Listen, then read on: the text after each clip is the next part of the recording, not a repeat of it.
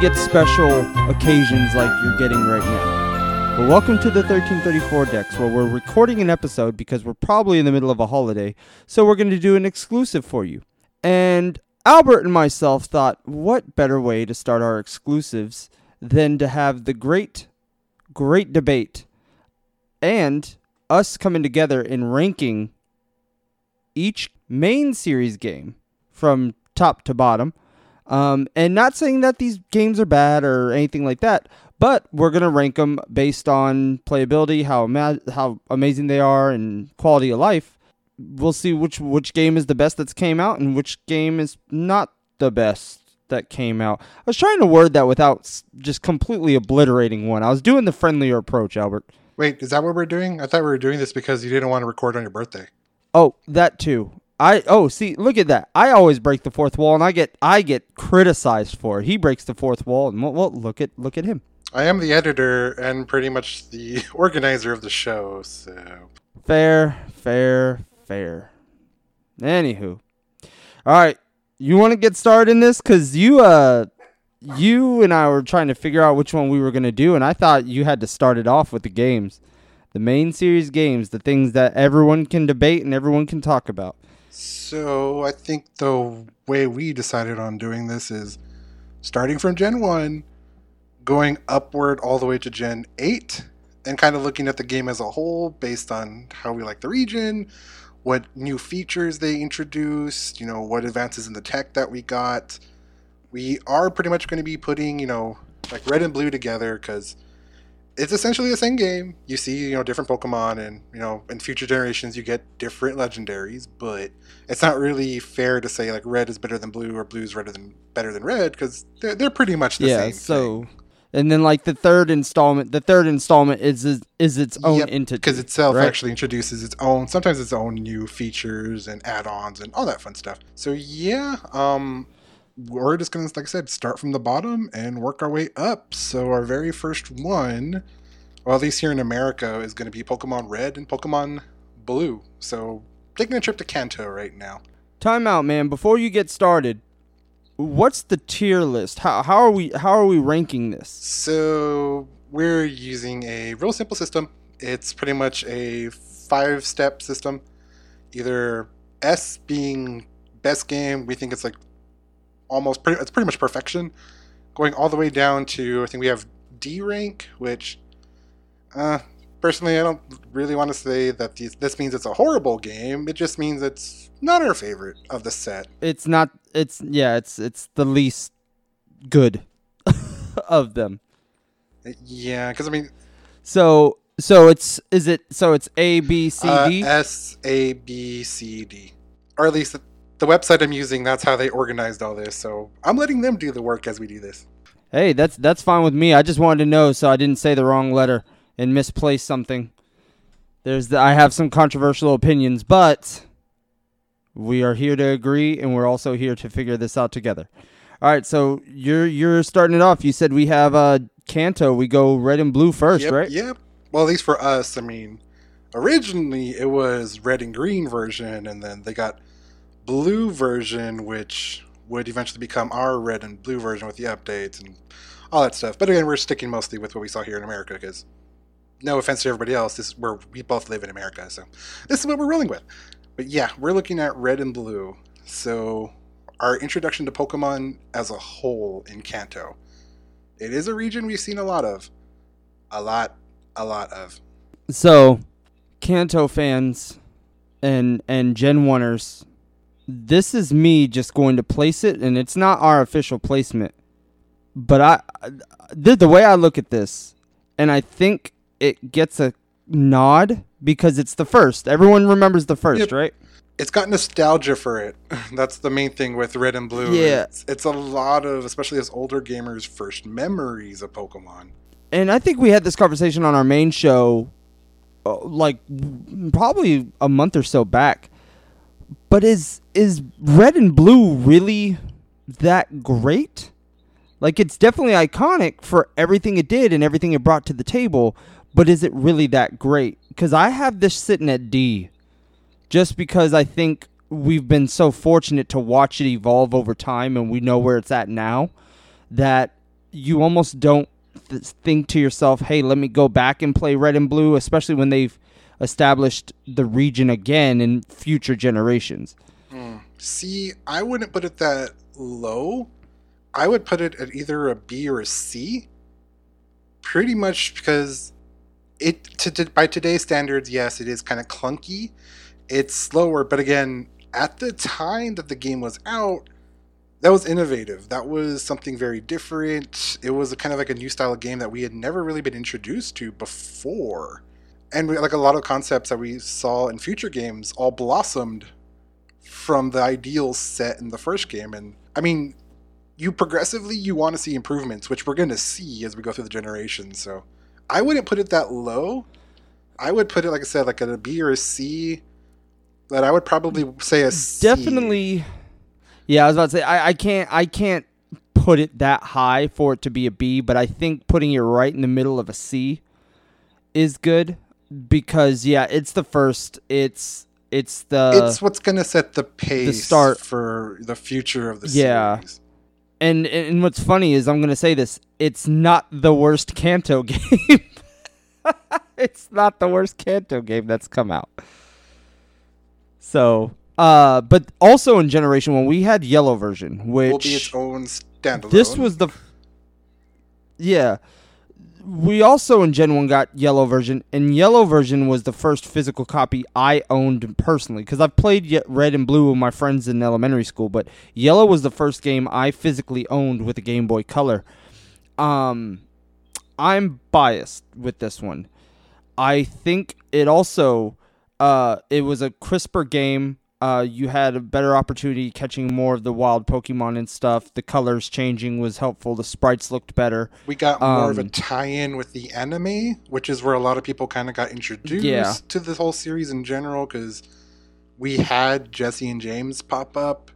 You were treated, I guess, kind of more like Ash, but you were still red.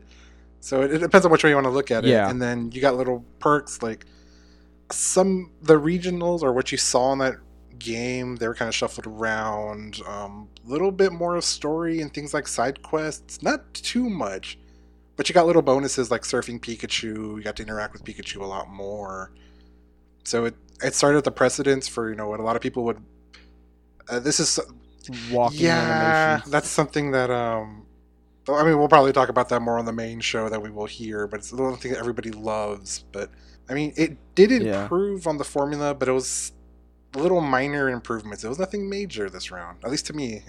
Those minor improvements made the generations of that game much better. You you know Yeah. what I'm saying? Like it, it it perfected those red and blue flaws that it had. And it also connected with more people because, like you said, it, it, it related to the anime a lot. I, where would you? Or I I'm curious to know where you would put this because I said I'm a little biased with this, but I also am very. I'm a big detractor on those Gen One games too. So where would I you I would leave put it in the same rank. Um, it doesn't do enough in the addition qual- addition category for me to put it like a rank above. So I would probably leave it there at C as well. I would put it at C, but it has to be ranked ahead. Like if we are ranking them numerically in that C rank, that's ahead of, of red and Okay, blue. Okay, so this tier maker only Um, has five levels. We cannot do C one, C two, C three. No, no, no, no, no, no, no, no. But like, but like, it's better than it's better than red and blue, but it's still a C C tier game. Yeah. So yeah, like that. That's what I'm getting at. That's what I'm getting at. It's it's it's sufficiently better than red and blue, but it is a C tier game. which I would agree with. I, I would leave it there at the C tier. It is, like I said, it's got the improvements over red and blue, but again, it's to me they're not giant leaps in improvements, which we'll see like in other games. ironically enough, I had internet issues today, and it was funny. Before we recorded the show, I had the internet tech come out, and the guy saw the Pokemon stuff in the house, and the first thing he said was, "I Do you like Digimon? no, no, no, no, no."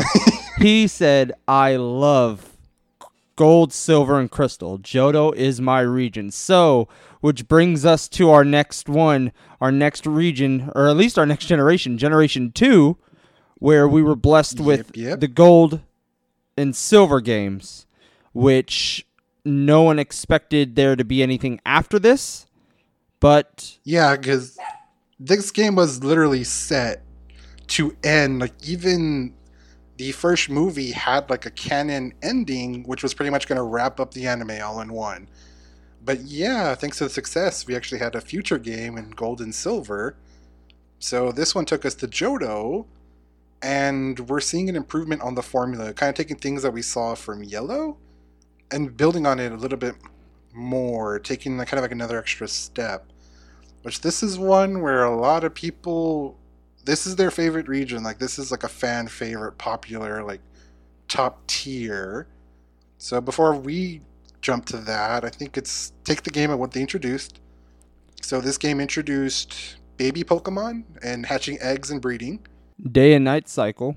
The day and night cycle time, pretty much. Um, we got introduced to shinies, not as well known at the time as they are now, but we were introduced to shinies at the time. Um, first game or only game really to introduce what everyone's like main talking point is a, a whole nother region to the game. So two regions in one, which whether that's good or bad, we'll talk about that in a bit. But that was one feature that they did was actually tag on the whole new one.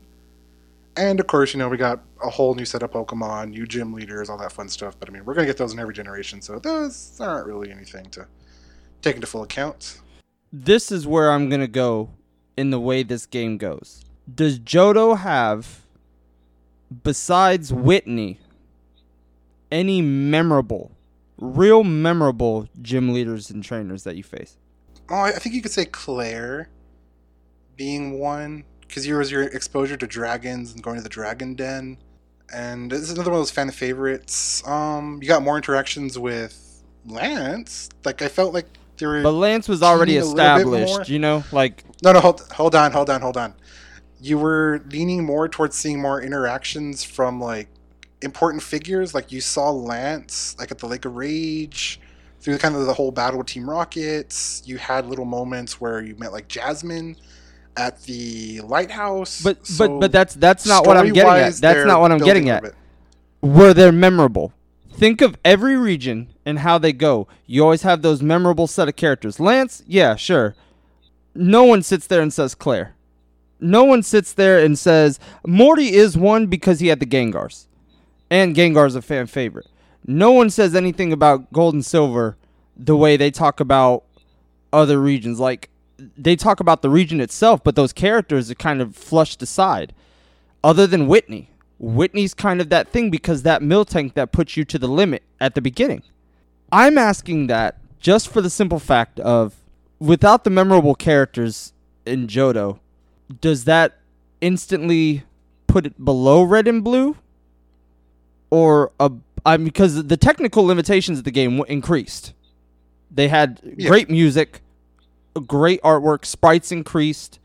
Um, the second region, so I mean, they had a big enough file size to have two regions in there, um, and things like that. And but then you even got to revisit the old region and kind of continue a story you finished in the last generation. Uh, is uh, my my biggest takeaway on that is the characters though. That's what I was trying to get at. Um, uh, where where this is confusing for me. Huh? Where where where do you have these sitting? So I would put these most because I know where we're going in the future. Probably at a B rank, like middle. I I'm not. I don't want to. A lot of people want to put them at like top tier S, but I don't know if I would go that far because just because they added an extra region isn't enough for me to say that's a perfect, you know, beautiful game. Yeah. Because even if you look at the extra region when they included Kanto, it was the same gym leaders. They had a couple new Pokemon, but I mean, there wasn't a story. It was just like, okay, you can like blast through all this. Like it's like, eh, you got the story in the Johto part. Kanto is just Kanto. It's the same Pokemon. A, a couple minor changes to the region, like you have the train station now. What was in Vermilion that you can take all the way to Goldenrod. I get you got like one new gym leader in the form of Blue taking over the spot for Giovanni, but it, it's all kind of the same. Like it's a little um, like it, it doesn't really add much to it. Like you could probably like blast through all that within like an hour if you just like go like city to city to city running. You can you can power through it.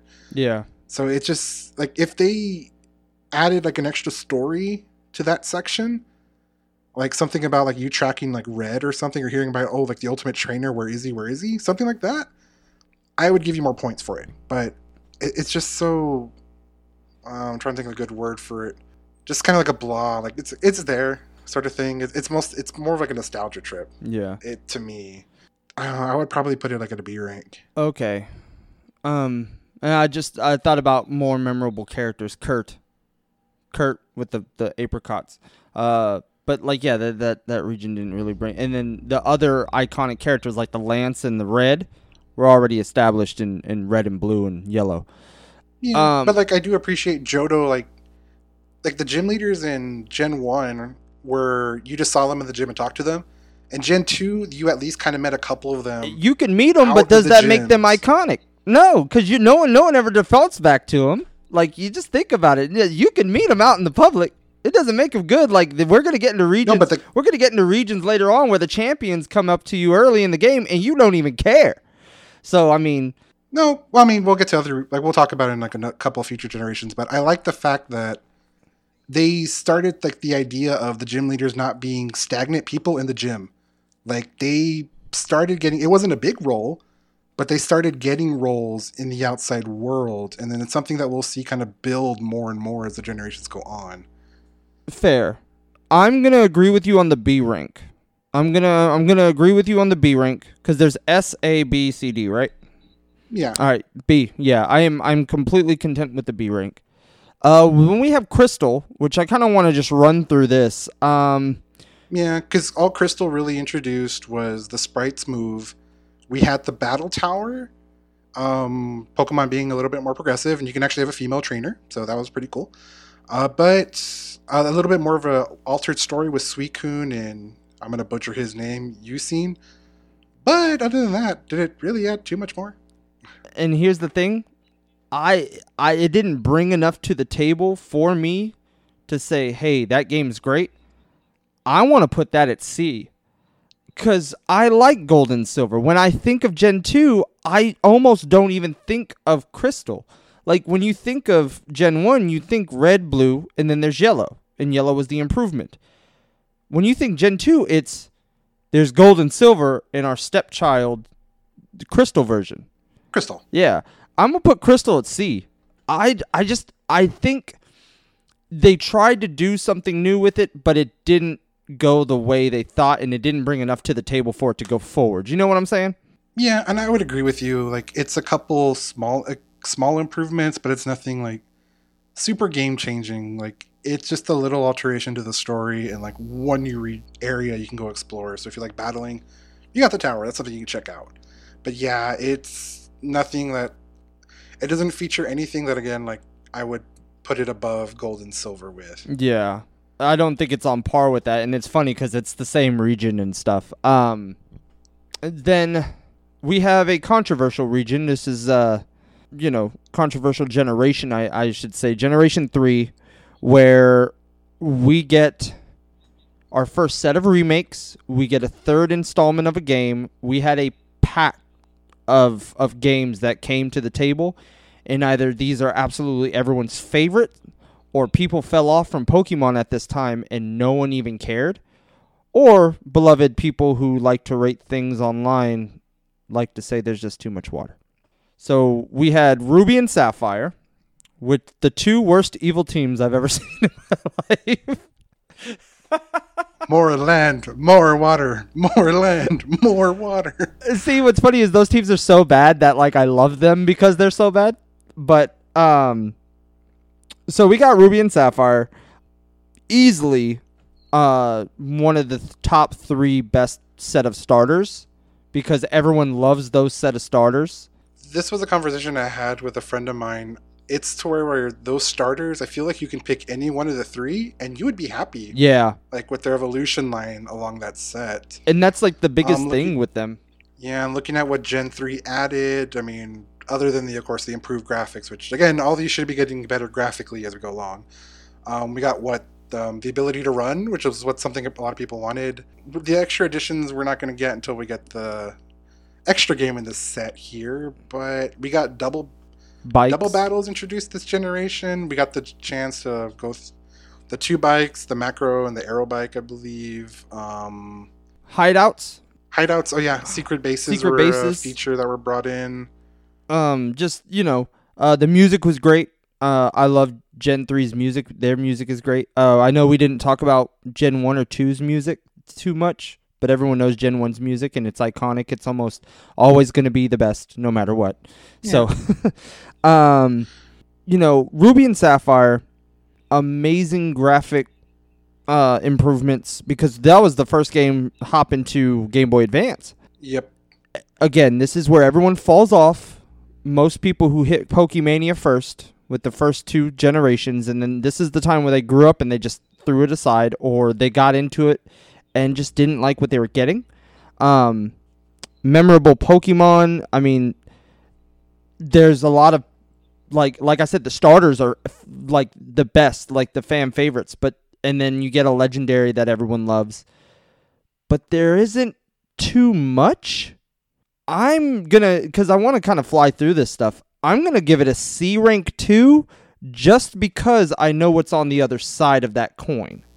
You know, like it's one of those things where it's a great, it's a good game, but what they gave us later on down the road was so much better in the same generation. I might add.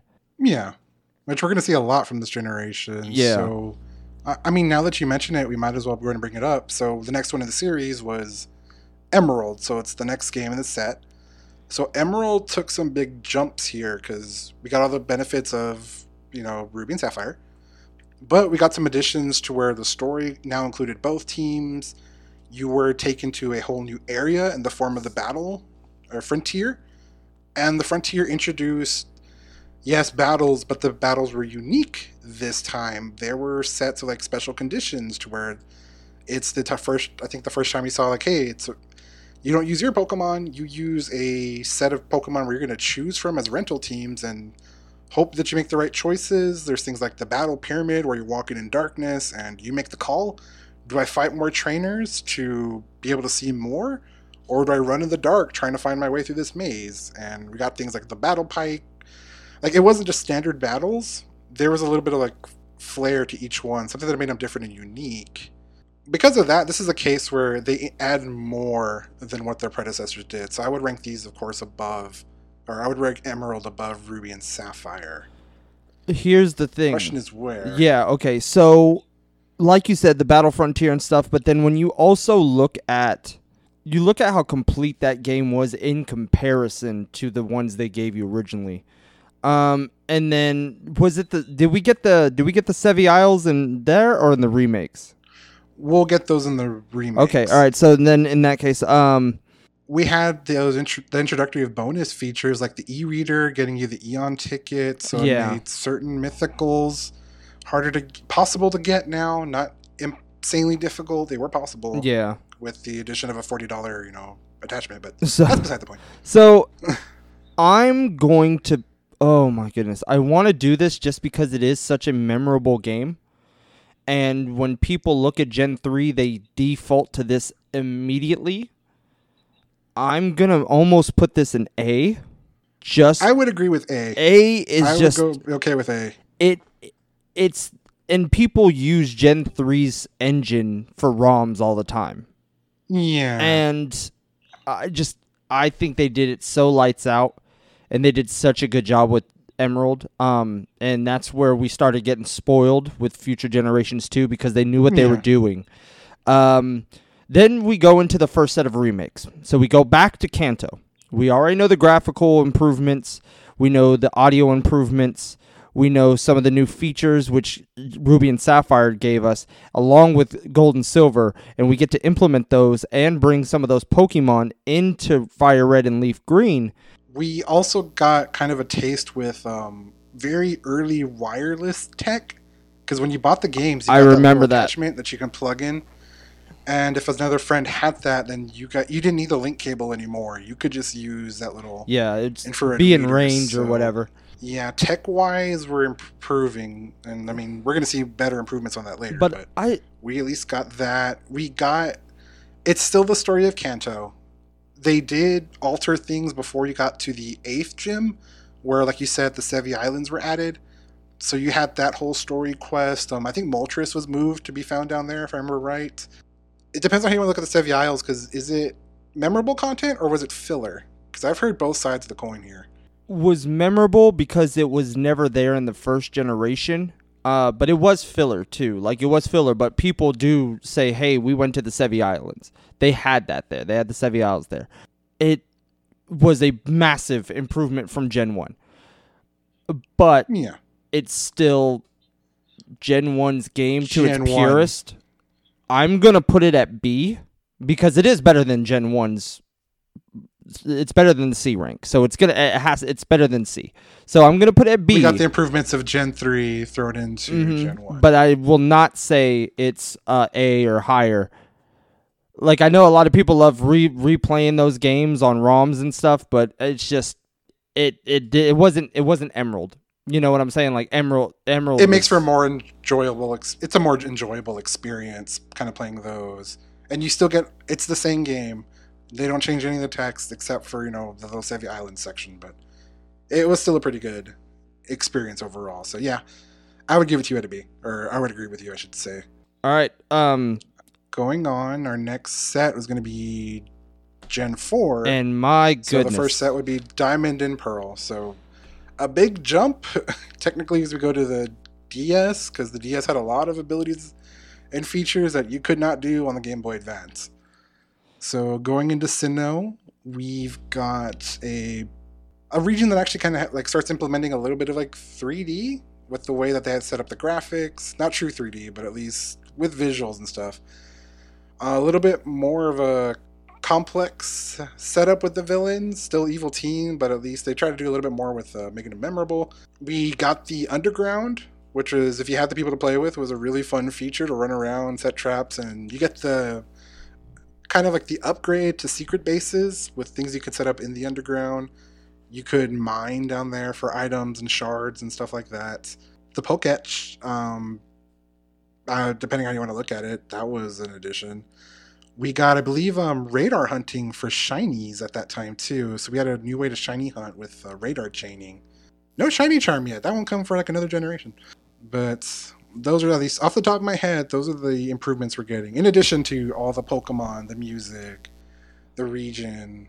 You also forgot that this is also the most pressing, most desired game in today's day and age, in which the day we record this, this is all I've been hearing about for the last five months.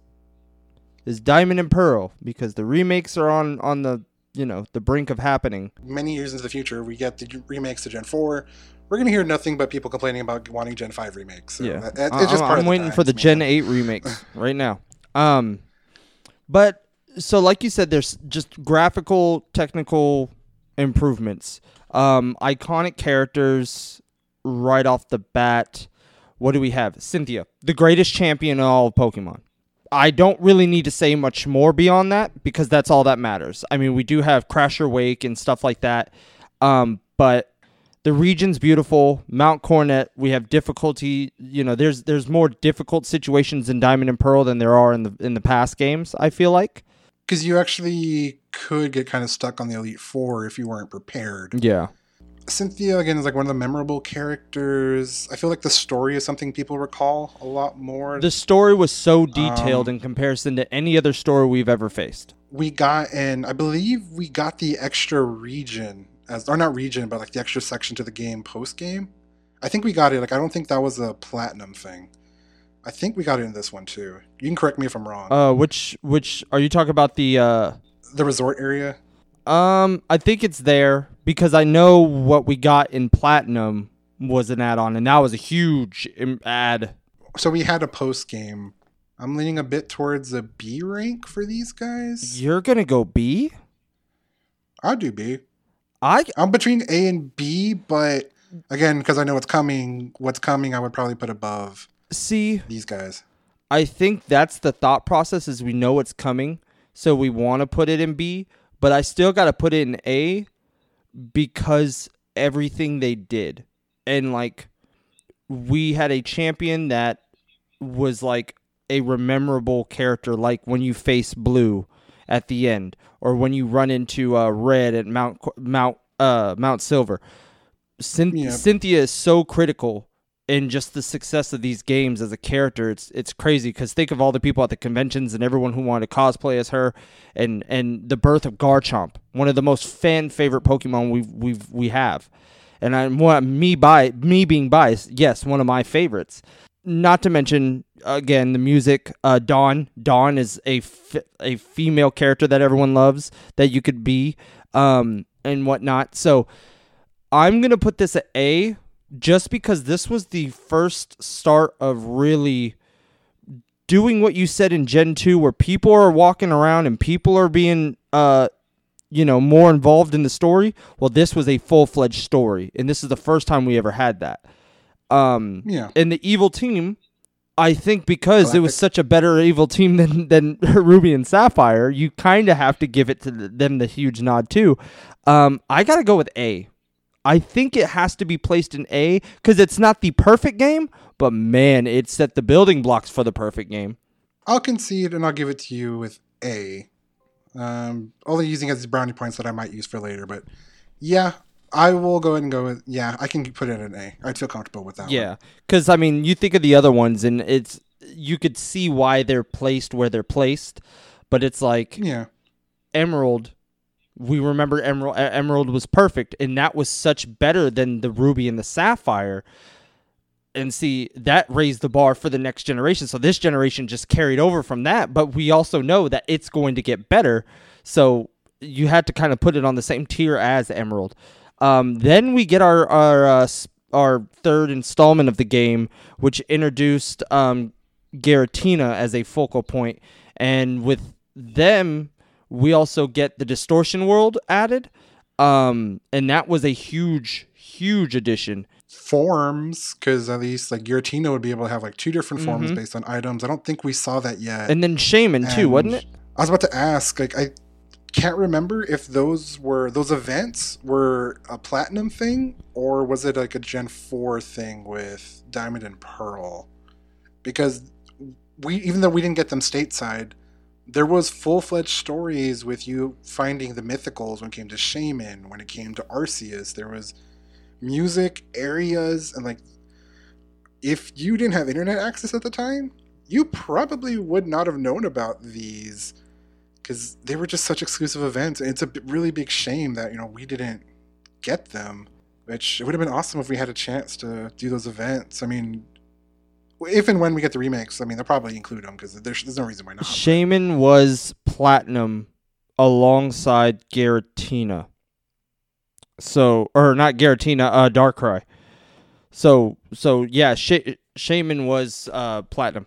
Yeah, so for the mythicals in that case, I mean, we again, even though it's something we didn't see here stateside, that wasn't included in the game, and again, introduced these new little story bits and lore that you could kind of enjoy and follow.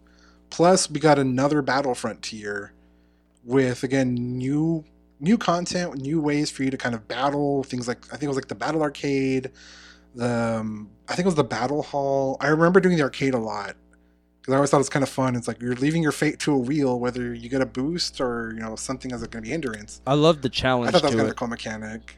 Yeah, it takes what we know and improves upon it. So Also, we're either looking at this being in the A rank or going up to an S. Oh, um, without a doubt, it's going to the S rank. Uh, it was the most complete game at the time, and it gave us something very Mew-like because a lot of it. I don't think we ever got the event stateside, No, but like I was Ar- saying, Arceus. We never got those. Yeah, Arce- Just think, we had Arceus in this generation. Yeah, that's it. Has to be a S. There's just, it's way too perfect as a game, top to bottom, to where like even now you can go back and play it happily and not complain. Like I was saying about now, it's kind of hard to go decide say, hey, I want to play red and blue because of the graphical limitations stuff. Uh, Just Yeah. everything like that. Like platinum is that game that you could be like i want to replay it right now it's it's perfectly fine It's it's really and good. it's and it's hard to think about going to Sinnoh and like not going to like the distortion world or not going to the battle frontier because those were such big add-ons when we got to pla- platinum. So Yeah. yeah, I I would agree with putting it at S. But then with every generation, we have learned there's becomes a remake, Which is going to be a trend that's going to follow from here on out, and except for Gen Five. Oh, yeah, that's true. So yeah, um, the next remakes would be Heart Gold, Soul Silver, which a vast majority of the community will say that these are S class or like SS class or best remakes ever created. Okay, this one has to be the quickest. Walking Pokemon, no matter which Pokemon you got, you can tra- transfer over Pokemon from different regions into this game. Uh, the quality of life, the improvements graphically, uh, audio wise, it sounded The- amazing. The Pokewalker was an introduction as well with this game. The most accurate pedometer you forgot to add. ironically so, you would not think At a that time- video game would create that. the most accurate Yeah. pedometer. Um, I'm gonna knock this out real quick. I usually kind of go against the grain on some things, or I have hard takes. But Heart Gold, Soul Silver is S tier. I don't think there's really any. There's nothing you can nitpick in this game. Um, do I think it's better than Platinum?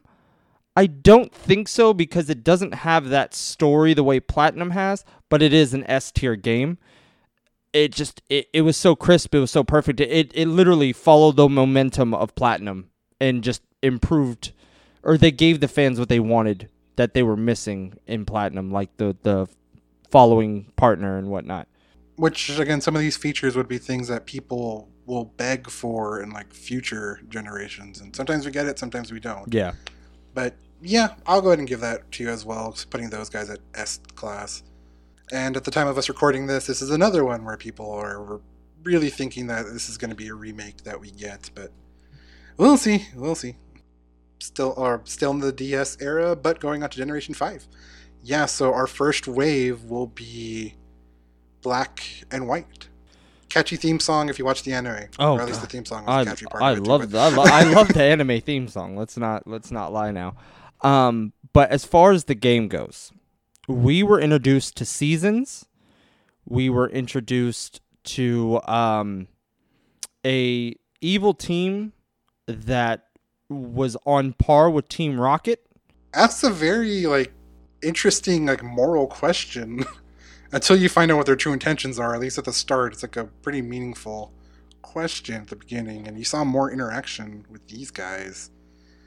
Um, region was pretty big, had a lot of interesting locales. Like you said, it can alter with the region, so it gave you kind of an excuse to like go back to like certain routes and stuff just to see how much they would change, you know, versus, you know, it being in the summertime versus the autumn season. Um, we got introduced to things like uh, triple battles and rotation battles, if that was a thing you wanted to try. Um, not fan favorite ideas from what I've seen. Did it ever stick? Um, I think it did for like the next generation, but after that, I don't believe so. Yeah, I was about to say I don't, I don't remember the rotation battles sticking, the triple battles and Yeah, stuff. I, I think it was only for like Gen 5 and then maybe I a part of Gen 6, but that was it. But that saying it's in Gen 6 is a stretch. Yeah, I, don't- I don't I don't think it was there. I'm not a. Yeah.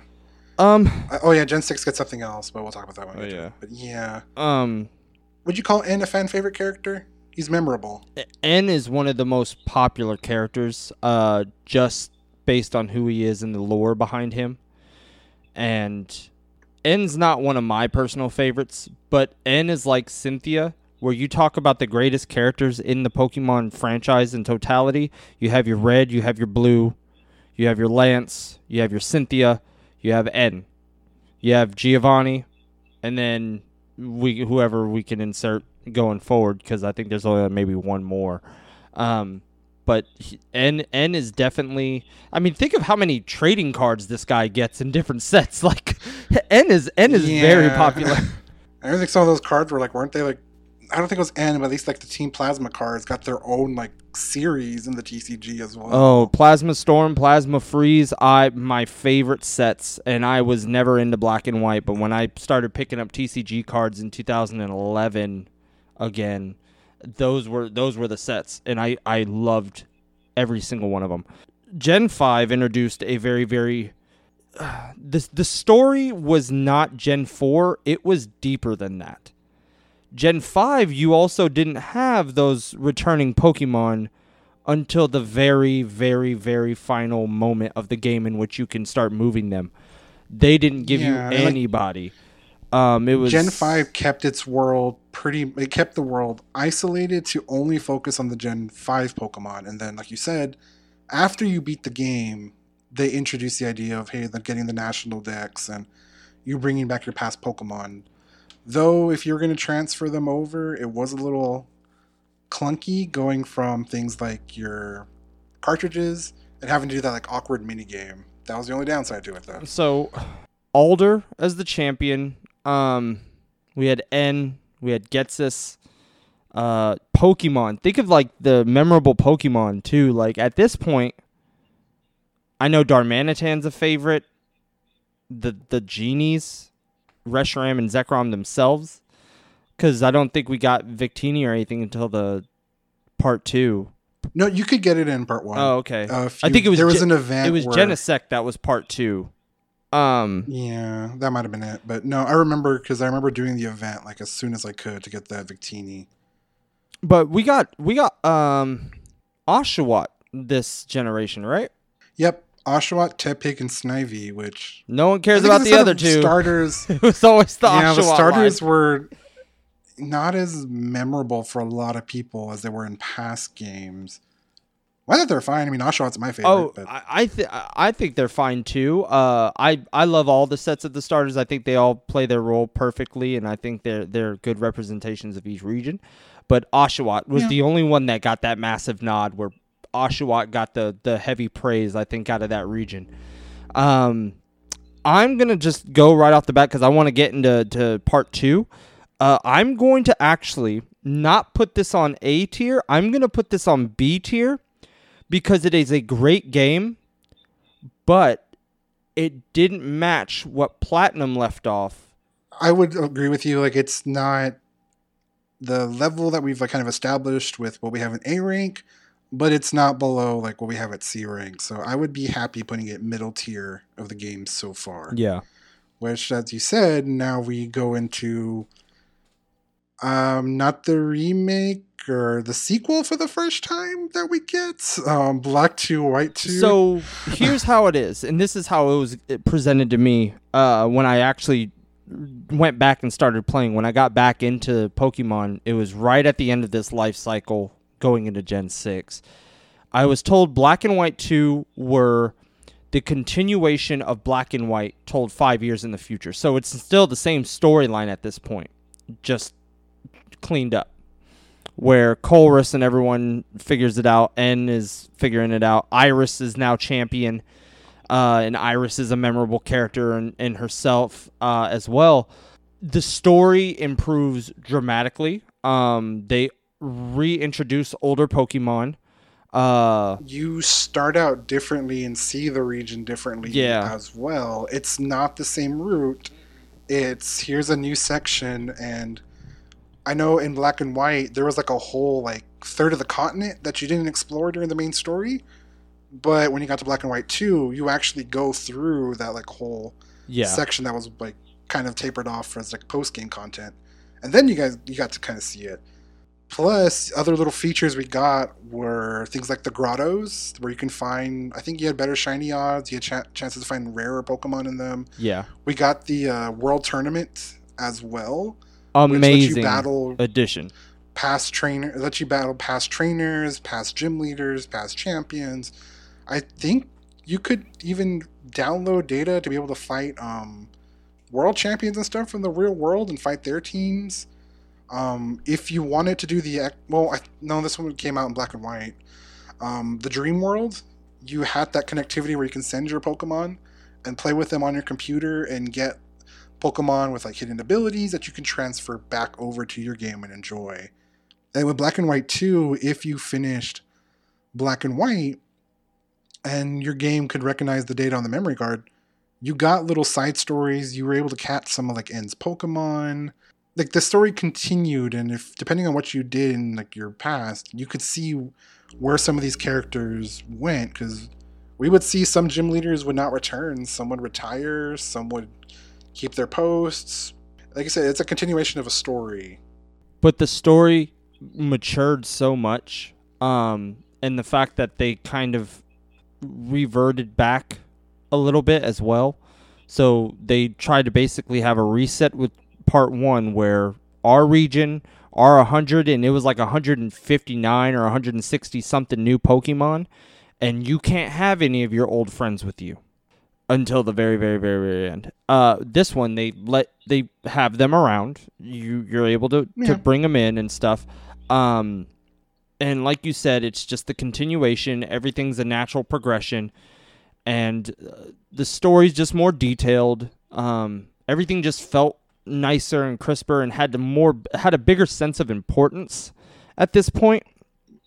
Yeah, they continue the trend of like the main characters or like the more important characters played a role in the story. Like the gym leaders, you saw them interact more in the environment. That's kind of like lead up to the gym battles and stuff. And you needed them So in you- this story to go yeah, like against they it. came in. so yeah, they saved you as well once you got to like the little spoilers. But I mean, we're not going to say too much. But there's a certain part of the over story ten years old, butt, so Albert. yeah. it's over ten years You- old. You fine. say that, but there's always that group of people that'll complain. So just to keep them quiet. All right, hey guys. But yeah, Spoiler: the Titanic sank. it did. Oh, you didn't see that? just kidding. I'm just kidding. but but I'm I'm ready to to to hop into the next one. Uh but I'm going to give this a A rank or no, no, I'm giving this a S rank. Just because of how detailed and how mature it is and it it it, it got the nice platinum component where it it perfected the game even though it wasn't anything drastically new it just improved and added little things and it also gave you something which no other region has or generation has given you which is a finale of a story Yeah, it's. I would agree that it's above, but I don't think I would put it at S tier. I would put it at A because it adds new, but it's not greatly, greatly different enough for me to say let's put it at S rank. But I would, I would put it at an A for sure. all right we can we can agree on a now here is where i'm excited about but i'm gonna throw it's gonna it's this is me being honest about everything we're taking a dive into the three-dimensional world of kalos in gen 6 Going to 3D. and we go to the 3DS. It's the first installment. Um, we get introduced to the smallest dex. Uh, we have the best online system ever in the GTS and all that. Um, Yeah, with the Ycom. the Ycom and everything. Uh, EV training was fun. It was interactive. It was amazing. Uh, we had uh, Mega Evolutions, which is either everyone's favorite or people can live without it. Um, Which you say you do say the dex is small, but if you think of the mega forms as being their own thing, then that kind of pads out the dex. But- It again, it depends on how you want to view it, r- though. real quick though, Mega Evolutions are new forms, but are they new Pokemon? Sure. Yeah, that's what I'm saying. Like the deck size is smaller based on new faces we get, because the Mega Evolutions are just retelling of the familiar faces we have. Um, And it does kind of give like make some more po- Pokemon more memorable because nobody really used Mawile, but at the time Mega Mawile was super popular, Mhm. and same thing with like Kangaskhan, where Kangaskhan became super popular and was going to be the bane of people's existence for the online game or online battles for a good while. Yeah. Most beautiful region, in my opinion. Uh, some of the best music. Very different. They included like all sorts of like sections from the beach to like a bog to an autumn forest to you know a really bustling city, really giant, probably one of the biggest cities we've had in a Pokemon game. When it came to Lumiose, um, they streamlined a lot of things. Streamlined hunt or shiny hunting became streamlined. Uh, breeding became a lot simpler to do. We got rid of uh, TMs too, didn't we? Yeah, well, and Gen, uh, Gen 5, that was a Gen 5 Oh, thing, okay. I believe. Which is more points to Gen 5 anyways, but Yeah. still. with every amazing thing, there's bound to be a problem. And the story, the lore with the legendaries, the, the infamous Zygarde, just given there. There's potential, but it's not realized. That's the detriment to the generation. That that is the one region. If it ever needed a story told five years in the future, that's it. That game is the biggest potential and the biggest waste of space too, all in the same time. Like it's just so disappointing. Everything they gave us, and think about it, that was the rebirth of Pokemon popularity. There was basically the reintroduction reintroduction of Gen 1 because the way they introduced this region was here's Mega Mewtwo Y, here's Mega Charizard X, here's Mega Charizard Y, here's uh new faces, and we're in 3D. They let you know that Gen 1 was going to play heavy favorites here in this region, and it brought everyone back full circle. That time had elapsed, it's time to come home. So your drop offs from Gen 3, 4, and 5, because a lot of people were falling out at this point. A lot of people weren't around. A lot of the original Gen 1, 2 people fell off, like myself. They brought us back. The story, though, was just terrible. I love the evil team. I love Lysandre. I love Xerneas. It's one of my favorite legendaries ever, just by design and everything. And it gave me Greninja, which is one of my favorite Pokemon of all time, and Talonflame. The thing is, it- the story was so bad, it just, it was so rushed. And AZ is a phenomenal character, but it was rushed, and we're just kind of left in limbo. I'm gonna just rank this right now, just because it, it, I'm bitter about it. But I gotta give this thing a B rank or a C rank, and it's it is what it is. I wouldn't go as low as a C. I could meet you with the B Okay. because I don't. It's it's not enough for me to say it's an S or an A. The potential, the lost potential, is what knocks it down from the A rank for me. Because just to like see like, oh, there's this whole power plant in the distance, and like make it seem like you can visit it, but you can't. They don't do much with Zygarde until like a future generation, where they could have had this whole thing where him being like the big thing you needed to stop Team Flare. But there's so much else that they do to like make things a lot better, like the online interface, the streamlining of features to where I would not put it at a C, I would put it at a B. All right. So we can agree on B. But then here comes IGN's favorite game with too much water again, as we re uh, we revisit Hoenn with a much more beautiful, modernized look. Um, they even redid S- Mauville and Sea Mauville. Like Yep. they they they renovated it. It wasn't the same game you got. It wasn't a complete rip remake. They did some editing. They did some stuff. We got introduced to soaring. We had our secret bases again, where your friends could, uh, you know, interact with you, and then you could set up trainings like that. I remember some of the secret bases that had three Blisseys, and you just knock them out and get all your Oh, yeah. EXPs. Those would help you level fast, fast. And uh, again, we had the Hoopa story because someone leaked Hoopa was in X and Y's code, but we got it in Omega Ruby Alpha Sapphire. So you had the warp holes where you had to soar on the, the Eon flute with um, Latios and Latias, with Mega Latios and Latias. And Which is a new feature, being able to like fly over the whole region because It it, was mostly fun. just like eh, tap and go. yeah, it was fun. And you can encounter you can encounter Pokemon while you're actually traveling. We got the the Dex Nav, which I thought was pretty awesome. Having like that screen that would show me like what Pokemon were in each route, and that was like my checklist to know. That okay, I'm done with this route. It helps um, shiny hunting as That well. is a very underrated feature, I think. I think that feature needs to come back. I loved that feature. I think it helped out because remember it gave you a star rating system, let you know if you're going to get Mhm. something good. Uh, you saw the shakes in the grass and stuff, and I know with everything going overworld now, but it would still be nice to kind of have that little dex nav thing where it's like, okay, should I catch this this wild, you know, uh, Corviknight just out and about if it's a one star rating or something? You know what I'm saying? Like it gave you the heads up and what to look for and what was giving you the best option. Um, I feel that's super underrated, uh, and we need to somehow have that back in like mo- our current games.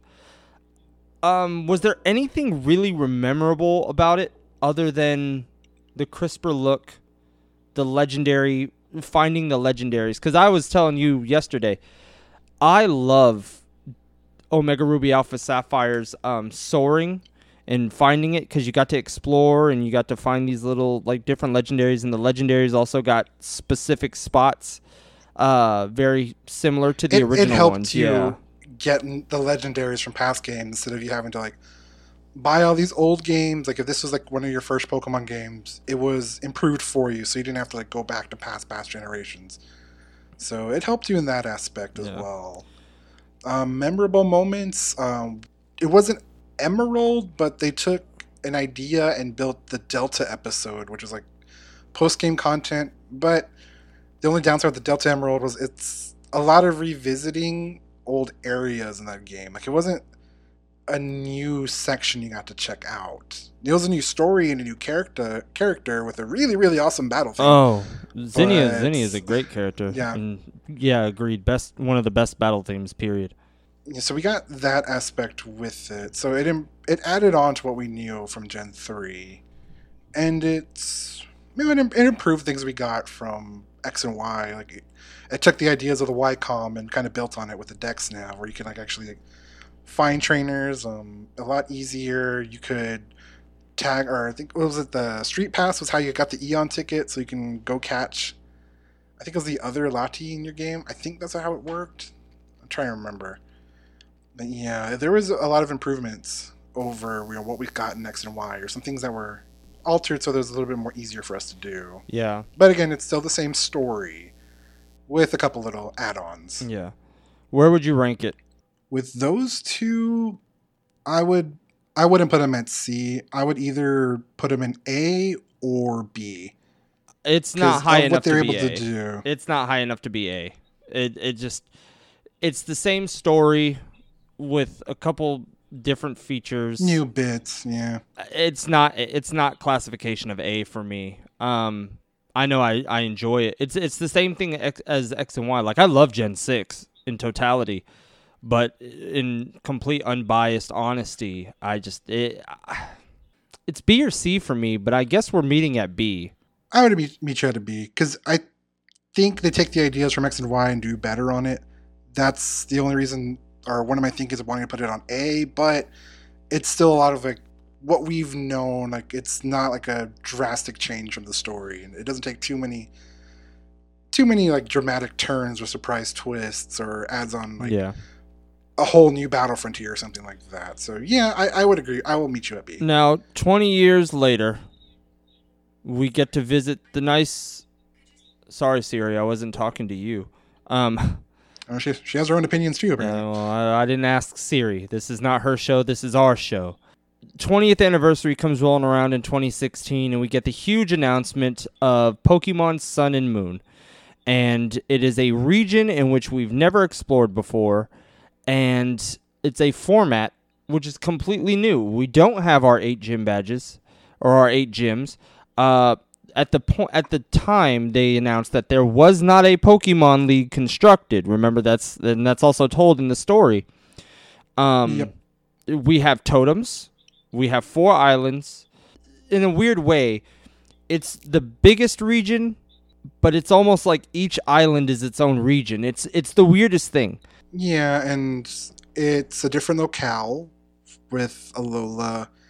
It's a different approach to a story instead of it being the 10 year old kid that's going off on a journey to collect eight gym badges. It's like, oh, it's a rite of passage that even though you're brand new to this region, like you're not a native Alolan, you are going on this like rite of passage to go through these totems, go on like your own journey and complete the island trials. And other things that we get with this generation too is the first introductions of things like uh, regional variants, which is a feature I really like. I like the opportunity they give like old Pokemon that might get pushed off and faded into like to history, a, like a chance for new life. Because like it was awesome seeing things like Pokemon like Vulpix get like a return to the spotlight. Like Alolan Vulpix and Ninetales, I think, were competitively viable for a while. It was kind of cool to see some of the ideas they took, like with um, using the region's lore to inspire the design with things like Marowak, having now like a fire and ghost typing because it's more tribal in this area. Man, I love that addition to the game. The story was a little cheesy at moments, but it did tell a new take on the idea of a parent abusing their children and kind of like the fallout of what happens with that. And the evil team uh, is a little bit more lighthearted. Though, then again, depending on how which one you want to see as evil team, I mean, Team Skull was a different take on kind of like the villains that you fight until you meet like the and then the Aether Foundation. I guess maybe. Aether Aether might be more stereotypical villain once you like learn the truth about them, but uh, it was kind of like I, I like seeing the more lighthearted with uh, Team Skull. I'm gonna just run through this. Uh, Gen Seven has to be my least favorite Gen. I think it was disappointing. Um, I know what they did, and I understand the gamble and what they tried to do, and they tried to do something different. But the, my biggest argument with this is you don't try to switch the whole formula up on the 20th anniversary. You just don't. That was a really bad move, in my opinion, because if you're trying to celebrate 20 years, you almost want to go to what you did at the beginning and let people go through it. If you wanted to do that in Gen 6, we're fine. But the 20th anniversary, people come back to celebrate things. And when people pick up the games, they're like, this isn't the Pokemon I love. What is this? No, eh, people lost interest. Uh, lucky for Gen 7 that Pokemon Go came out, or I guarantee there would be a significant drop off in fans just because of that, that change and trying to sell us that on an anniversary year.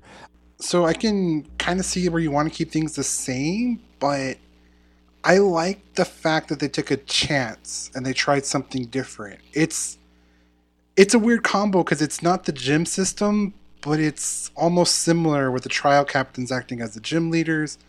Like Alola's got more of this like connected with their culture feel. So in the sense it it helps with the story and it's like it's familiar. It's not drastically different, which we've at this point we've done the boy leaves home or girl goes beats the eight gym leaders takes down the evil team takes down the champion woohoo you're the champion so we this round have a story that's rooted in that idea but it's different and we see this like culture growing to the point to where it's there's a backstory of well, we want to be as competitive as the other regions. Like that's what they're kind of like the picture they're trying to paint. Overall, is like we want to be recognized as you know we have some tough trainers here in Alola too. Yeah. So I like that aspect. It's it's like if if I keep reading the same story over and over and over, I get bored. So I like that they tried something new. I understand that, and I really, really understand it. But on such a critical anniversary year, and when fans, when you're, when think about it, the 20th anniversary was the first anniversary that they did where they pumped out and they threw it all at us. Yeah, we, we Like, got this is the celebration that we- point. That we've made it, we've made it this far as a franchise and as a community. So those fans that were there at the very beginning, or maybe fell off at Gen Four or whatever, when they come back, you I don't I don't think you should have changed it up like that. I get what you're saying and I agree with what you're saying. I just think it was such a I know it's not wrong. In my opinion, it was a wrong move for them to do it on such a uh, like a historic anniversary. When people come back to this and people are like have a new sparked interest for this game or for this for this uh, community and for you know this this company, and then the the games that come out that year, they're like, I'm so excited for this because this 20 years later, I can play a game that I love, and it's totally different from what they remember.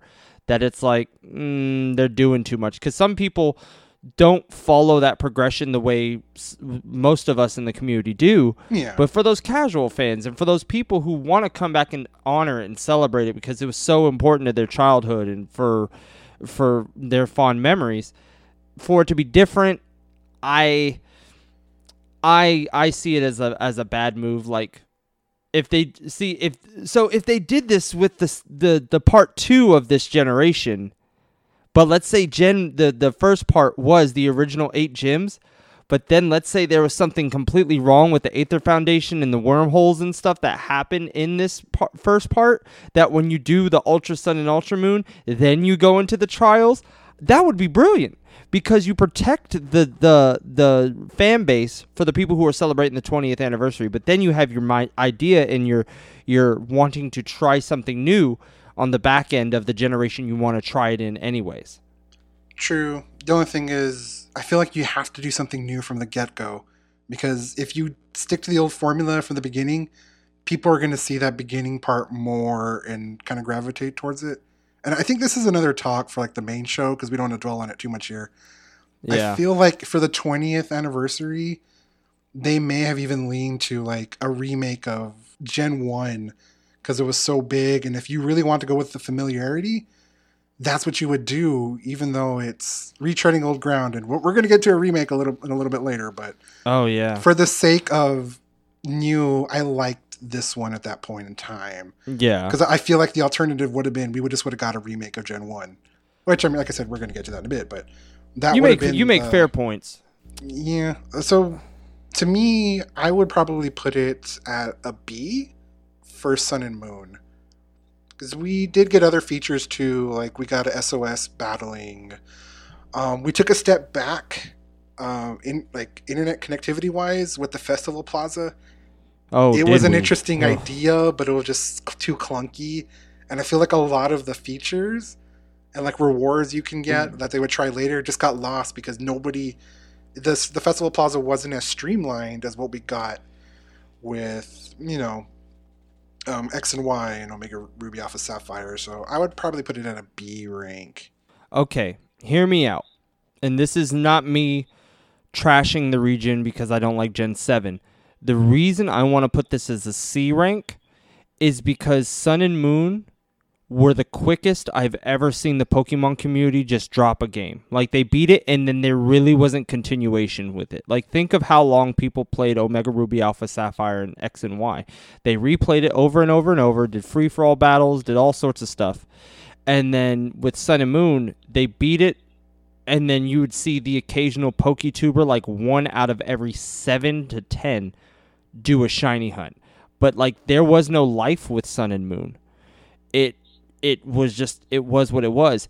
But Sun and Moon gave us some of the greatest character development of all time with Lillie and and Hau and everything and just it had a great story, amazing music, beautiful region. But just it was one of those games where it didn't have legs under it. I'm going to put this at C.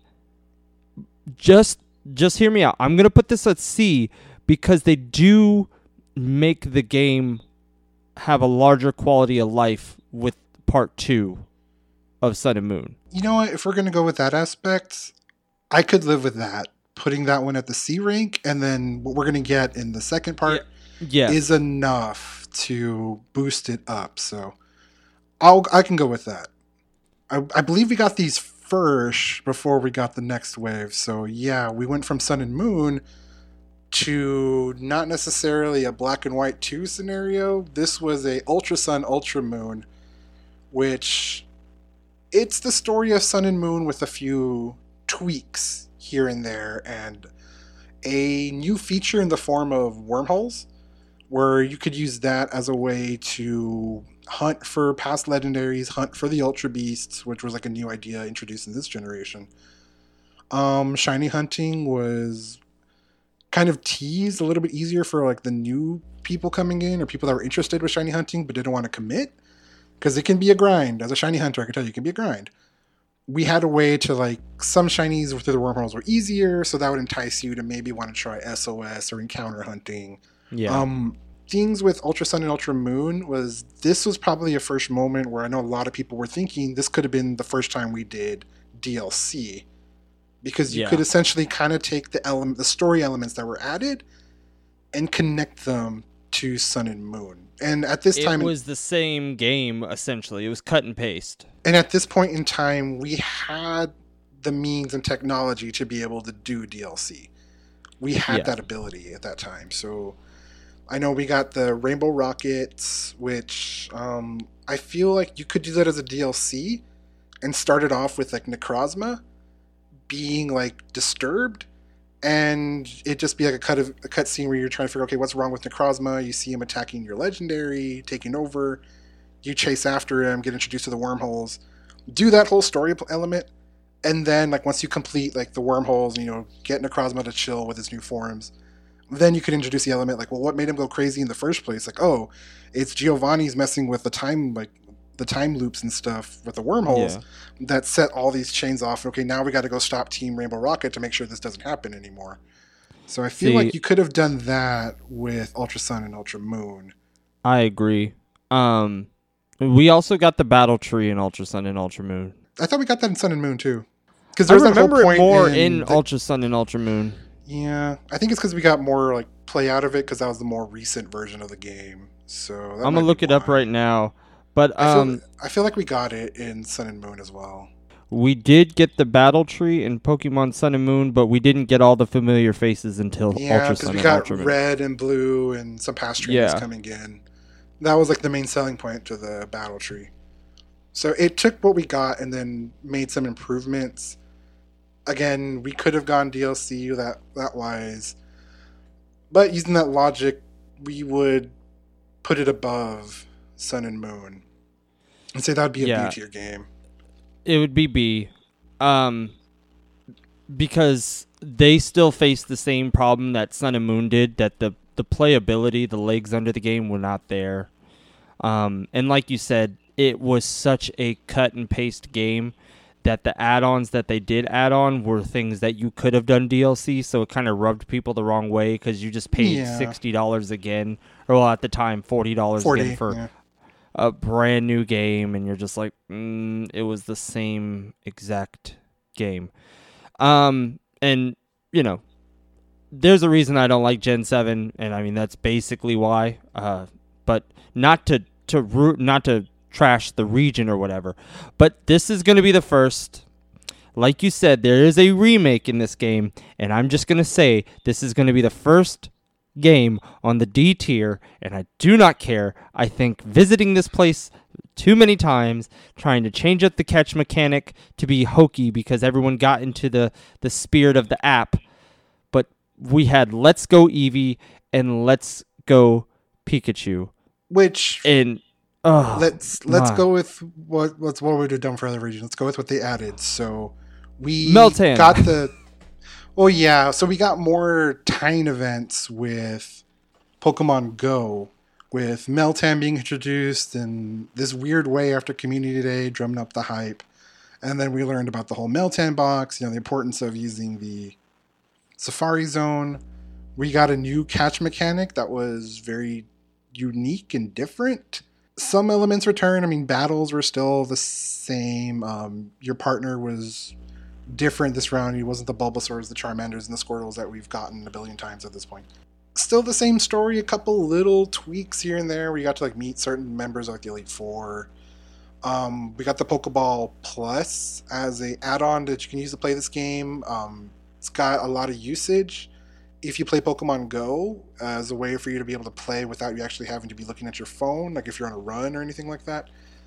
Um, for what it is, I like the idea of the games being used as the connecting point, and we've said I've said this on the show a lot before too.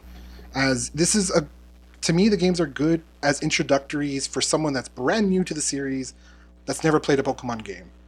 Like it's you take out things like I know it's controversial to take out things like abilities and I don't I can't remember if they had natures or not. I think they did in this game too, but they had um, natures. yeah, so like you took out some of like the more complex elements to make it simpler. So like I've had friends, I mean, you've talked about it too where they use this as a way to introduce Pokemon to their kids and when they get the concepts, they can go on to try something a little bit more challenging in the sense of like Sun and Moon or at that time before we got or yeah, I mean, you could get Sun and Moon or Ultra Sun and Ultra Moon, and eventually Sword and Shield that we'll get to a little bit down the road. But I like them as that point as being connector, so I would not put them at the bottom tier. what hurts it is it is again a return to Kanto, and we've already done this twice. This is the third time. Hear me out. I understand connecting it. It's the first game on the Switch. It it it it's a good segue going into Gen 8. It is a reintroduction. It's visiting but the problem I have with it is you're introducing it in a way that is different. So you evolve Gen 1 in Gen 3. You revisit Kanto in Gen 3. And you make these progressions. So more into the future, we switch up the formula, remove some of the progressions, and then we start taking things out that were not a part of either game. This honestly was not nothing more than a let's capitalize on the fact that Pokemon Go was popular, so we will try that catch mechanic and let's just give them an aesthetically beautiful version of the generation that started it all. It's again one of those things where it's not replayable. It is what it is. It's done. Like it's washed because if it is a tier, why would you make these drastic changes of the the catch mechanic not being able to do certain battle things and if this is going to be the introductory to the season well you're about to have a rude awakening once you hit sword and shield because it's nothing like it it's the thing that sh- that it's a great introductory for your kids for your kids to play so they can feel like they're doing what you're doing.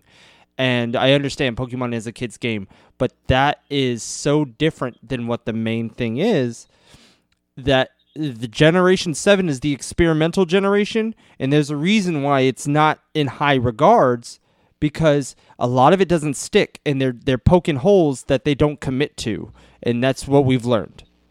Like the the the islands and everything like that and trying to get out of the the the the gym hierarchy to go to a championship and then even just the the battling the intensity of the battling and the catching and how you have to weaken a pokemon to to uh, catch it and stuff. All these things in gen 7 they wanted wanted to touch with clearly none of them sticked for gen 8 or stuck for gen 8 so that's why i'm putting let's go at the very bottom because it is a revisit for the third time beautiful sounds amazing. It looks awesome. It's great for introductory to kids but it's it's it's one of those casual things you do with your kids or do with friends but you can't there's no legs under it. It doesn't go anywhere either because it doesn't go into sword and shield at all. It's completely different.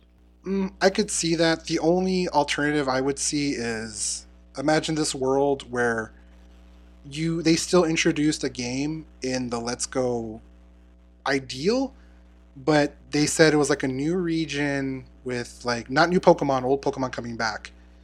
And them using this as the way to like introduce people to Pokemon.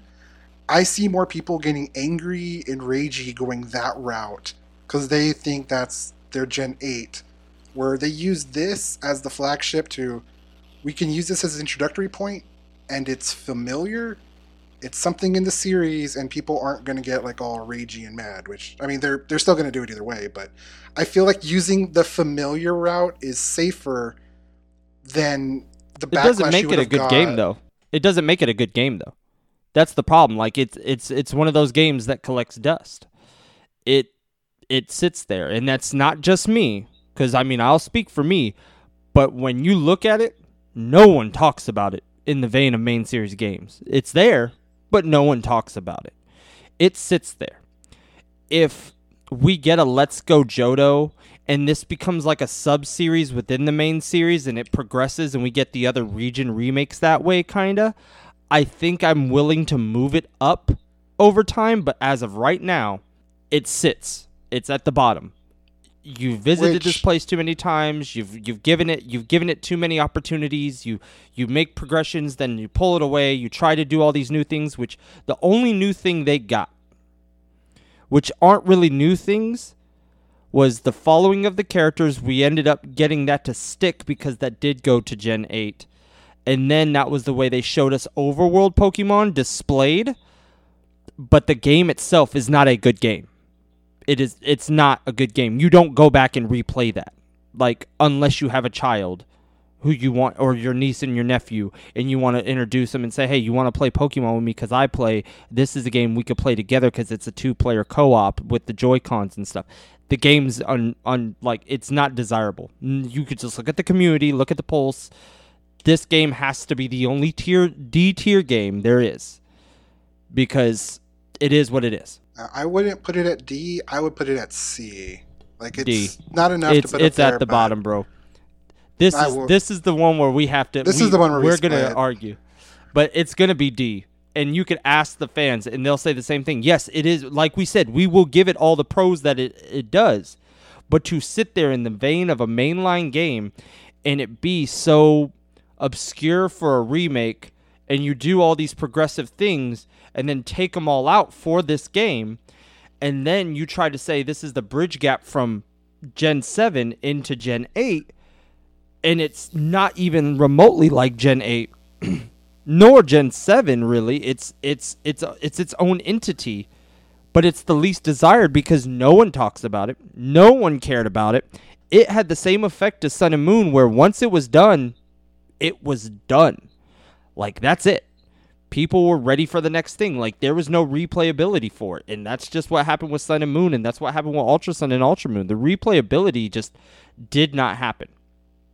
And that's with with the community at, large. Like you go fire up twitter you go look at things people will will just let it go wayside. It's there. It was fun. It was nice to see that region portrayed that way and to look that beautiful. And you hear those songs like remastered perfectly but there was nothing there there's no life in that game that's what i'm trying to get at which I could see that, but for something taking a chance, I will give it that boost. And then I do see this becoming a series.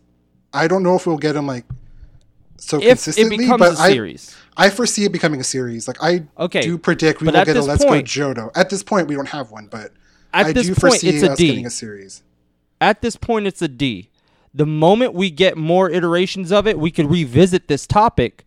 I will start moving it up because then we can start really, you know, dissecting it. Yeah. But for what it is and where it's placed and how it was perceived and how critics and just fans and people alike loved the idea of it when it first came out, but then it just sat. I mean, it just sat. It is what it is. It is what it is. But like, if we do get more, I, am willing to move it up. But it has to be a D. One of these games is a D. If not, I will put red and blue down there because no one goes back to red and blue anymore. But this has to this has to be D. There, Pokemon's not batting a like batting a perfect game. They're not pitching a perfect game. Everyone has one where it's like, you know what? We tried, it just didn't work. This was it. This is their on one and only flaw that I think they have is is let's go. And I didn't I didn't I didn't hate it. I didn't hate it, but it, it is what it is. With the caveat of this rising, if this becomes a more ser- like a future series, then I will lean towards putting it there at the low rank for that reason. But personally, I would put it at a C. But for the caveat and for the sake of us going through and us not being here for two hours, yeah, I will go ahead and concede it being. I just hate how you you are such a Pokemon fanboy that you don't look at it statistically. You don't look at it as a as a whole. You're just like it's all great, yay! No, bro, this is a D. Well, I but- mean, my way of thinking is like I just want to enjoy stuff. Like I don't want to have to like pull back the layers and think about every little point. Like I just love playing. But we have to talk three hours of Go news. Yeah, because I let go. If you let go too, then you'd be the same way. All I'm saying is you got to have a little bit of of, of not everything's perfect in this world. You got you got to be real. You can't be biased with everything. Oh goodness. All It's right. Well, we well with this argument we have, it's almost as if we have swords and shields in our hands. And if you see what I did there, it was a simple transition into Generation 8 where we finally get our first full fledged new main series game on the Switch. Not a remake, not a reintroduction, not a reimagining of a generation. Our first door into Gen 8. We are now at Pokemon Sword and Shield, which we have seen so much controversy surrounding this one. It, it, we thought Gen 5 was controversial, which it is within the community, but this one has to be worse because we got. I know we're supposed to talk about things that we got, but we did see Dexit. We did finally get introduced to DLC finally open world became a thing. Uh, we the return of gyms, um, in a championship tournament formula, uh, to to get you to the Pokemon League champions instead of the Elite Four. So we had a lot of positives and a bunch of negatives. Uh, people were trying to complain too much. Here's the other thing: people were trying to complain about the the, the what was the rendering and the the animations of it. And stuff. Yeah, I mean, Look, we were at a at an eight bit game at one point in time. I don't want to hear anything about. "Oh, look at look at the. It's not HD. It's not perfect. We played eight bit. We played sixteen bit. I don't want to hear complaining. We want to go back to that. We can go back to that. All right. I think we've made such a integral like a like a galaxy leaping move with graphics. Okay. how far we've come in 24 years at this 23 24 years at this point 24 years and a couple months till 25. So again looking at what the i mean you pretty much had a lot of them on the uh, the ideas on the head like what we got with this region we got more connectivity with the form of things like raids and the, eventually the idea of max raid adventures.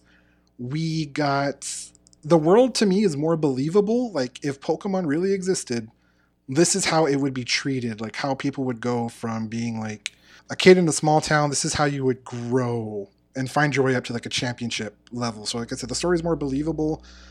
Um i i know you weren't a big fan of the music. I really enjoyed the music in this region. I love the idea that they're trying to make it a lot more streamlined and simple because at this generation it's never been eas this easier to get into things like battling into shiny hunting. Like they had a big push for people to want to like get into com- like the competitive scene to like learn how to battle how to breed they made things so much simpler in this game to achieve pretty much you know whatever you're looking for whether you want it to be that battler would you want to be that hunter do you just want to enjoy the game for what it is or just chill and play raids All I'm saying is hand holding was an issue in Gen 6 and 7. Like legitimate hand holding throughout the whole game was a problem. What you're saying here is completely accurate. They made it more they made it easier to get into fields where it was more difficult for the casual person.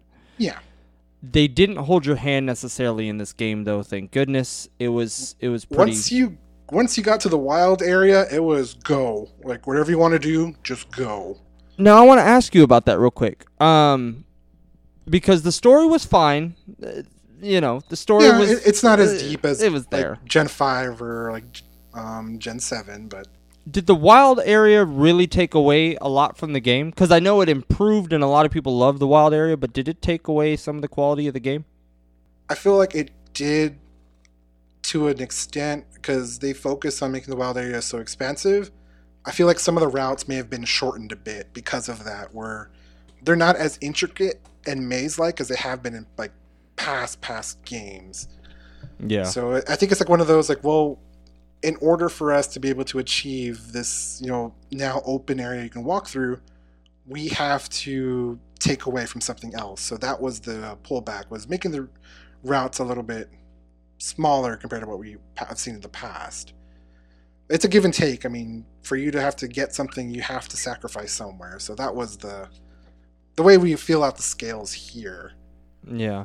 So I feel a lot of the characters became memorable. People fell in love with Sonia and Leon and Raihan and I don't think they became memorable because of the game, though.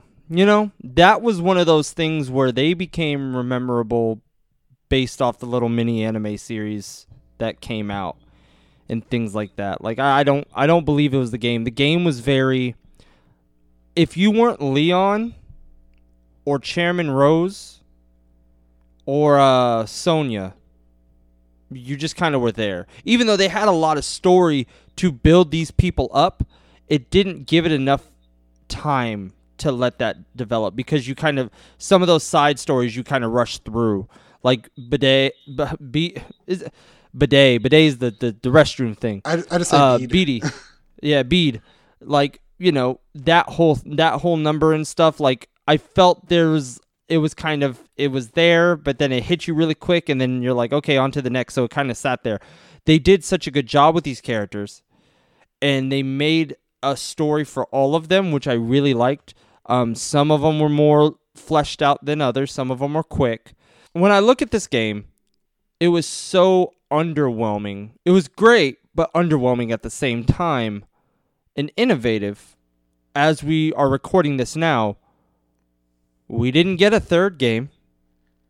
We got we got DLC. DLCs, which expanded with what they built. And now this is where we can go into this complete because if you were just given Sword and Shield just as it is, and we never got DLC for it, Sword and Shield would probably sit at B or C. And that's just what it would be. The moment we got DLC, you got your Pokemon you missed that you loved that were a part of Dexit. You got new, you know, legendaries or mythicals or whatever they are. You got a whole new open open world to go to. And you get introduced to new characters which have amazing backstories to them. And you get the legendary stories which are amazing, which probably the best journey and and st- like the way you do the legendaries in in Sword and Shield with the Crown Tundra is amazing. Better than Omega Ruby Alpha Sapphire. Yeah, and, and much better than than Sun and Moon. And there's like a story that revolves around it. And again, it's not like a you got to follow the path linearly. It's here's this legends that were from this area. Go, explore them in whatever Yeah. route you want to do. If you want to go do other stuff, you can. If you want to try shiny hunting these guys, you can. Like they introduce you to the door, they swing it open, go. And the Isle of Armor made competitive battling even easier to get into and made it so accessible. Like the DLCs expanded so much on the story that they had written, and it wasn't too long of a wait. Like normally, it's a whole year we would have had to wait for like a second game just to get things like this. But Well, we basically We we, got it. basically did wait a whole year for it to be complete because we got Crown Tundra in October. yeah, but we got um Isle, Isle Armor, Armor in in. March, No, it was June. June. It was a summer Oh, thing. wow. I remember being a summer thing. But we got we heard about them at least in January. Yeah, and at least that summer, like it wasn't like a full like year wait for everything. Like we got a little halfway at the halfway mark of the year, and at the end of the year, we got the finished product of the or the finished part of the story, pretty much. Yeah. They also improved the music in the DLCs. I just want to say that because you said I didn't like the music. The music improved vastly with the DLCs. I love the Crown Tundra's music. Mm-hmm. And like all the concepts they added make me wonder, like excited. Okay, where can we go from here? Because the jump to a new console can always be sh- like a little shaky because it's new, it's different. But now that we have some groundwork laid out, there's a foundation to build on for the future, and we'll see. Like, I uh, for the future games, I'm hoping we get something like a wild area, just maybe more improved. Maybe not such a big wild spot, but like a little bit smaller ones, but still open areas to explore. You've got, I mean, we got Dynamaxing, which, I mean, a lot of people dropped off as Z moves, but a lot of people seem to like Dynamaxing. Now, is that better than Megas? I mean, that's a topic for the show, our main show. 'cause we're running out of time. Dynamaxing was was mu- Dynamaxing is a much better formula than than Z moves. I think Yeah. that- and- that that I agree with. And uh, Dynamaxing is such a great way to just incorporate you and your friends. Um, so they did an amazing job with that, and especially with the max raid adventures to get the legendaries.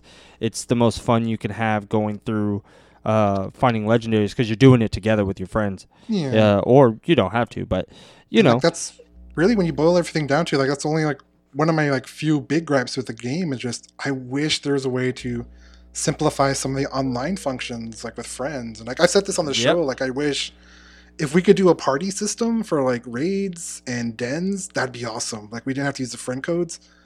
But I mean those are things where I feel like that's just that's it's like those things where like when you're set in your old ways because that's how Nintendo tends to be like they have their like methodology and they always stick to it. It's something that I hope in future generations they like start to lean away from and be more open to these ideas. Overall, I mean, thanks to the addition of the DLC, I would probably put it either like a still like an A or B rank because it just opens so much. And there's so much more you could go. It's not perfect for the S, but the point that you're opening the door to build on for an even better game next in line, I'm between those two points. I understand. Just because you open the door doesn't mean the game right off the bat is good. It's Yeah. the same thing with Let's Go. Just because you're doing something new does not make it good. Sword and Shield is a fine game, an exciting, beautiful world with the biggest move they've ever did, which is open world. The wild areas and everything, you get to see these Pokemon come to life in a wild area and stuff. Um, it's innovative. There's a lot of problems. There's a lot of controversies with this generation and with this game. My biggest problem, and I love the I love the DLC side of it, um, but with that DLC side, the main side was rushed, um, drastically. Um, I'm going to put this at B because knowing you with the DLC and stuff, imagine if all this was if parts of it were all in there, this game would be an A, maybe an S. But you could tell there was some flaws in it. But again, it's it's the first try, so they'll probably figure it out and get it better.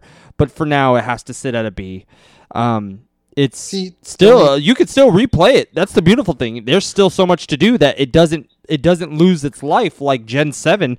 All those games lost its life once you beat it. Like there's so much to do that you can enjoy. So See, I do love that.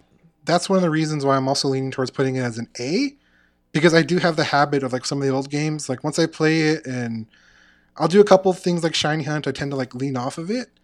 Sword and Shield were the first games that actually kept me playing year round, like either a shiny hunting or doing events or the DLC. It also kept you playing year round because you had to wait for DLC for a whole calendar year, basically. Like, let's be honest here. So that But I mean- gave the quality of life longer. It gave it longer life. It gave it longer life for sure.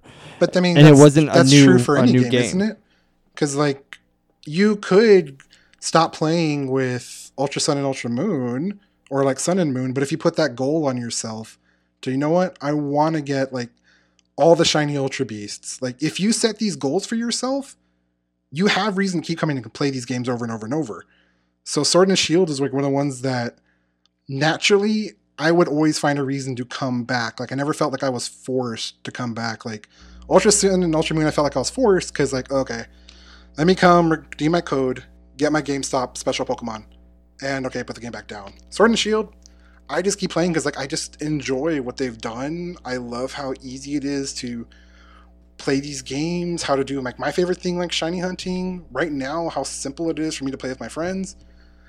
Because of that, that's why I lean more towards A. Because it's been a, for at least for me, it's been a natural pull, not forced, for me to like want to keep playing this year round. And and I understand that because it is with me too. Because I'm still playing it to this day. I was playing before we recorded today. I was uh, just going around and I did a couple max raid uh, adventures because I haven't I haven't done all of them. But you know I have fun. I'm constantly playing. I'm not. I I agree with you. I don't feel forced. But again, the game was just way too incomplete, and then you find these fir- these certain niches that they would do in the DLC, and then you get them in the second DLC, and you waited over time. It gave it quality of life, and it it let you keep going. It didn't make the game great. the The thing about the game that went over the top that everyone's like in all by was the Crown Tundra and how it was presented and how you introduced all these things. Imagine if you had max raid adventures for the toughest Pokemon that are out in the wild area. Imagine if that little feature was already there.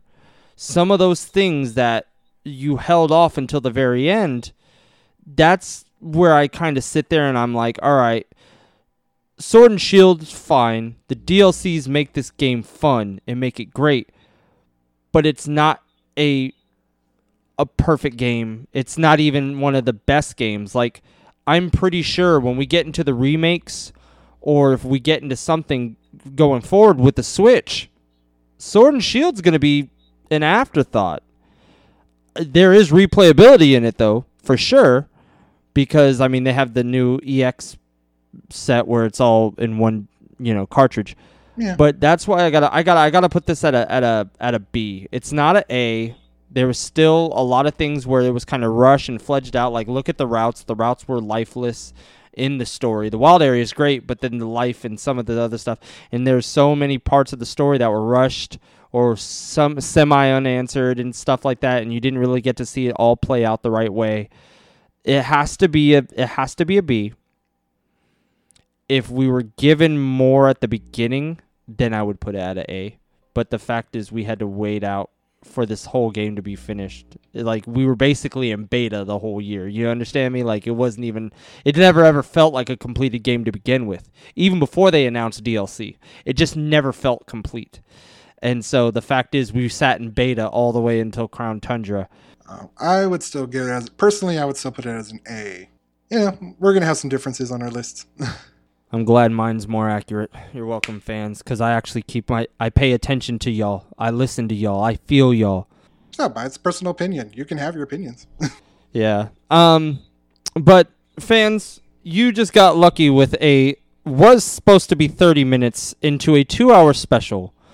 In us, I remember ranking, this talk too. It was like, oh, we're gonna keep this at 30 minutes. Nope. There's a lot to dissect. It, it happened. It happened, guys. You got another long episode it's and it's, and it for once isn't because Albert's long-winded speaking is the reason why it was forever. It's because we actually had a lot to talk about. So, guys, enjoy our two-hour special. Enjoy and argue and debate our tier rankings, and uh, we hope to hear from you guys. Uh, you guys will be hearing you know more from us very soon. Enjoy this exclusive enjoy this tier uh, ranking system that we did for the all the games and everything and whether you agree you disagree um, i hope you enjoyed it. Uh, for trainer steven for researcher albert train on. See you in december trainers. Later